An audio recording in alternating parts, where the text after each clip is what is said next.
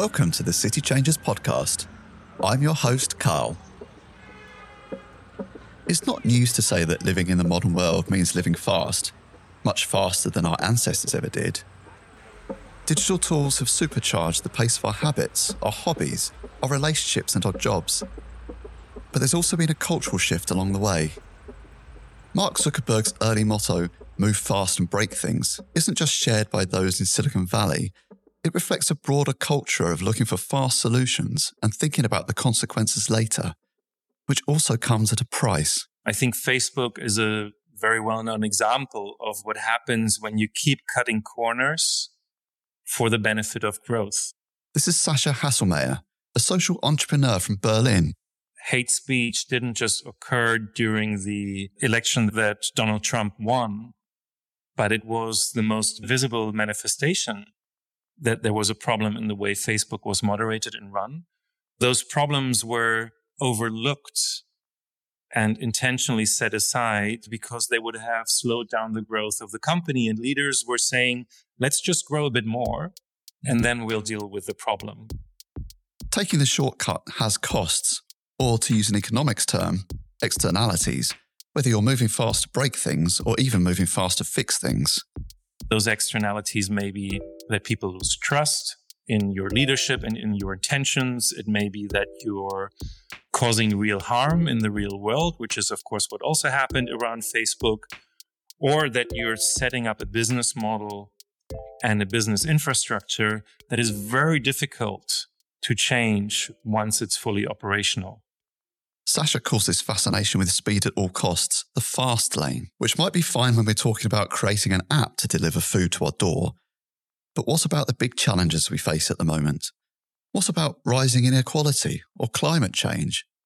Well, perhaps these aren't cases for finding a quick solution and worrying about the consequences later. When we look for answer on a short horizon, we're going to get quick fixes that look promising because we look at them through that filter, but they end up not having that transformative impact. So, what's the alternative? Sascha has been thinking about that a lot. In fact, he's written a book about it, and the clue is in the title The Slow Lane Why Quick Fixes Fail and How to Achieve Real Change. Sascha studied hundreds of successful social movements to understand what they had in common.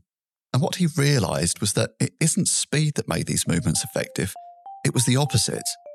The difference between the quick fix and the slow lane is the time horizon. Those organizations and organizers and movements were investing heavily in building human relationships, in meeting people where they are, even if those situations were incredibly complex. And they were willing to stay at it for three, five, 10, 20, 30 years. Interestingly, Sascha is relatively new to the merits of the slow lane. He originally set out to write a very different book to the one he published. Incidentally, I thought I was going to write a book called The Quick Fix. And in the end, I ended up writing a book called Why Quick Fixes Don't Work. So that tells you something about the inner journey. That journey started in 2008 when he and his family were living in Barcelona. Spain, like many other countries, was in the midst of a crisis at the time. The global financial crisis in 2007 2008. And it was desperately trying to put together a response, a quick one. And so the government, in a way, did what really international institutions wanted them to do to lock themselves up in a closed room with finance experts and economists and dream up a plan to fix the banking system. The plan that came out was an austerity plan, cutting government spending, bailing out banks. And what happened there is that very quickly, millions and millions of Spanish families were thrown into severe poverty. For Sascha, the experience showed the human cost of top down, short term decision making, but it also showed how a quick fix can often be a lost opportunity. What the leaders missed was a conversation about is it worth bailing out the financial system that got us here in the first place for the price of throwing 15 million families or people into poverty? And I think that's how I began to change my perspective and really make sense of what I'd known all along in a new way. Enter the slow lane. Sascha's book looks at examples of slow lane movements from all over the world. From the decades long fight to legalise abortion in the Republic of Ireland, to the story of Albina Ruiz, a young engineer who built a movement to empower hundreds of thousands of waste pickers in Peru. And he shows how, despite different goals, these movements all share a set of core principles. They were about not jumping into action, but understanding the system, listening to those people most affected by it, and then sharing the power to solve problems with those affected by them. And I think that very much is a slow lane approach. Which isn't to say that the path was easy. All of these movements faced challenges and suffered failures along the way. But Sascha's point is clear. If we're going to achieve transformative change, intentional committed action is the only and the fastest way to get there.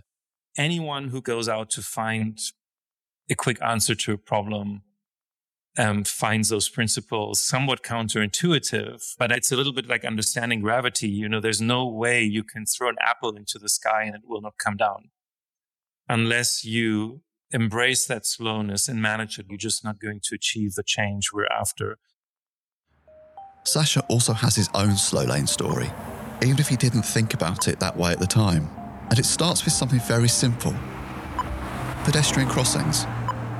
Chicago, a city of almost two and a half million people, has plenty of them. Chicago has something like 3,000 traffic signals. The thing is, until very recently, most of them were inaccessible for people with a visual impairment. So they have practically no audio signals. It's incredibly dangerous and risky for a blind person to move around Chicago. And that's despite the technology behind audible crossings being available for almost 60 years. In Marburg, Germany, for example, a much smaller, less wealthy city, every single crossing has an audio signal, and that's been the case since the 70s. Sascha's question was why? Marburg had taken all the right decisions in a way, whereas in Chicago, they kind of stayed in the Stone Age. The answer, he discovered, came back to procurement, the way the city purchases goods and services. I, I, trained as an architect, and the only kind of public procurement that I knew was architecture design competitions.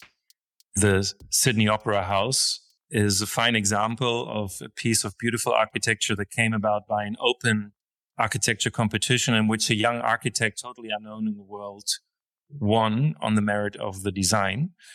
And so to me, the thought was always that government procurement works like architecture design competitions. Of course, in most cases, government procurement doesn't work this way. Cities and towns around the world spend a combined $6 trillion a year on procuring goods and services, everything from software to meals to probation services. And spending like this comes with very tight rules, restrictions, and requirements, what Sascha realised was that the process leaves very little room for innovation.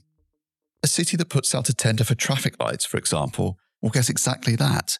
It won't get new ideas. It's not that there's some person in the government who wants procurement to generate these unpredictable outcomes. It's not that anyone in Chicago didn't want to have the right traffic signals. You know, it was just following the procedures for the procedure's sake, but no one really asked anymore what is the end game here? Are we serving the citizens?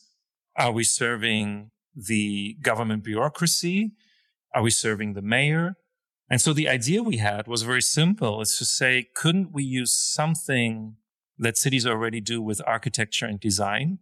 Competitions where different ideas and approaches could be presented to get more choice when we're taking decisions and to lower the risk that some traffic engineer keeps buying the old traffic lights.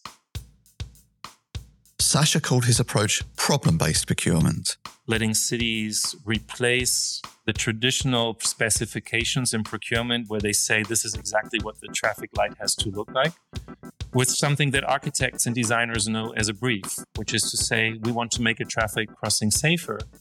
What is your proposal?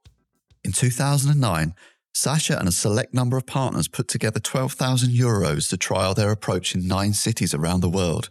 Each city published a clear description of a problem they wanted to solve, rather than a description of what they wanted to buy. But they also promised to support the winners to turn their proposal into a real life pilot project. And, and that turned out to be really transformative and successful. They called the model CityMart, and as they brought it to new cities, they continued to make new discoveries. Sascha says that, on average, cities were learning about 30 new solutions in each procurement. 98% of winners were actually small businesses, and 50% of them were minority or women owned. By 2021, CityMart had accomplished what they set out to do. According to Sascha, their methods are now being used in 135 cities across all continents. 135 global cities, but also it sparked a movement where many other organizations and professionals took on that approach. As far as slow movements go, this one is on the faster end, a span of about 10 years. But it's a great example of Sascha's slow lane principles in action we didn't follow the narrative of saying we need more technology in procurement, we need more faster decisions, and we need to remove red tape. We were saying, no, embrace the red tape, embrace these rules because they actually are good. But understand that also you're not a scientist when you're managing procurement, you're not objective. You have a creative force through all these little decisions you take. And I think that very much is a slow lane approach to reframe a system, understand that maybe a problem that seems to be one problem can be seen from a different angle and then become something quite solvable. It's not lost on Sascha that for many people, the message to go slow can be a little counterintuitive, especially right now. Tackling the climate crisis, for example, is not exactly something we can afford to dawdle on. But taking the slow lane approach doesn't mean acting without urgency. Sascha's point is that we can't afford to sacrifice inclusion, participation, and sustainability for speed's sake alone, because that's arguably what got us into this mess in the first place. By imposing solutions on people, you're building up a counterforce by default. You know, they're going to be frustrated, they're going to be angry, and they will push back even harder. And that's, I think, what we see maybe in the in the United States. They're building and unbuilding climate policy and health policy and other things because it's become a purely political fight over just winning that majority and forcing something over the line. Yes, it may seem like a slower path to get your bike path if you are actually engaging vulnerable communities but chances are that you're going to come up, first of all, with a much better idea than a bike path. And I think history has proven that. And secondly, you're going to bring everyone along to the future rather than creating these excuses for majority rule at any cost. That's all for this episode of the City Changers podcast. A big thank you to Sascha Haselmayer. This podcast is an Urban Future production it's written and produced by Mariano Trevino. I've been Carl Dickinson. Thanks for listening.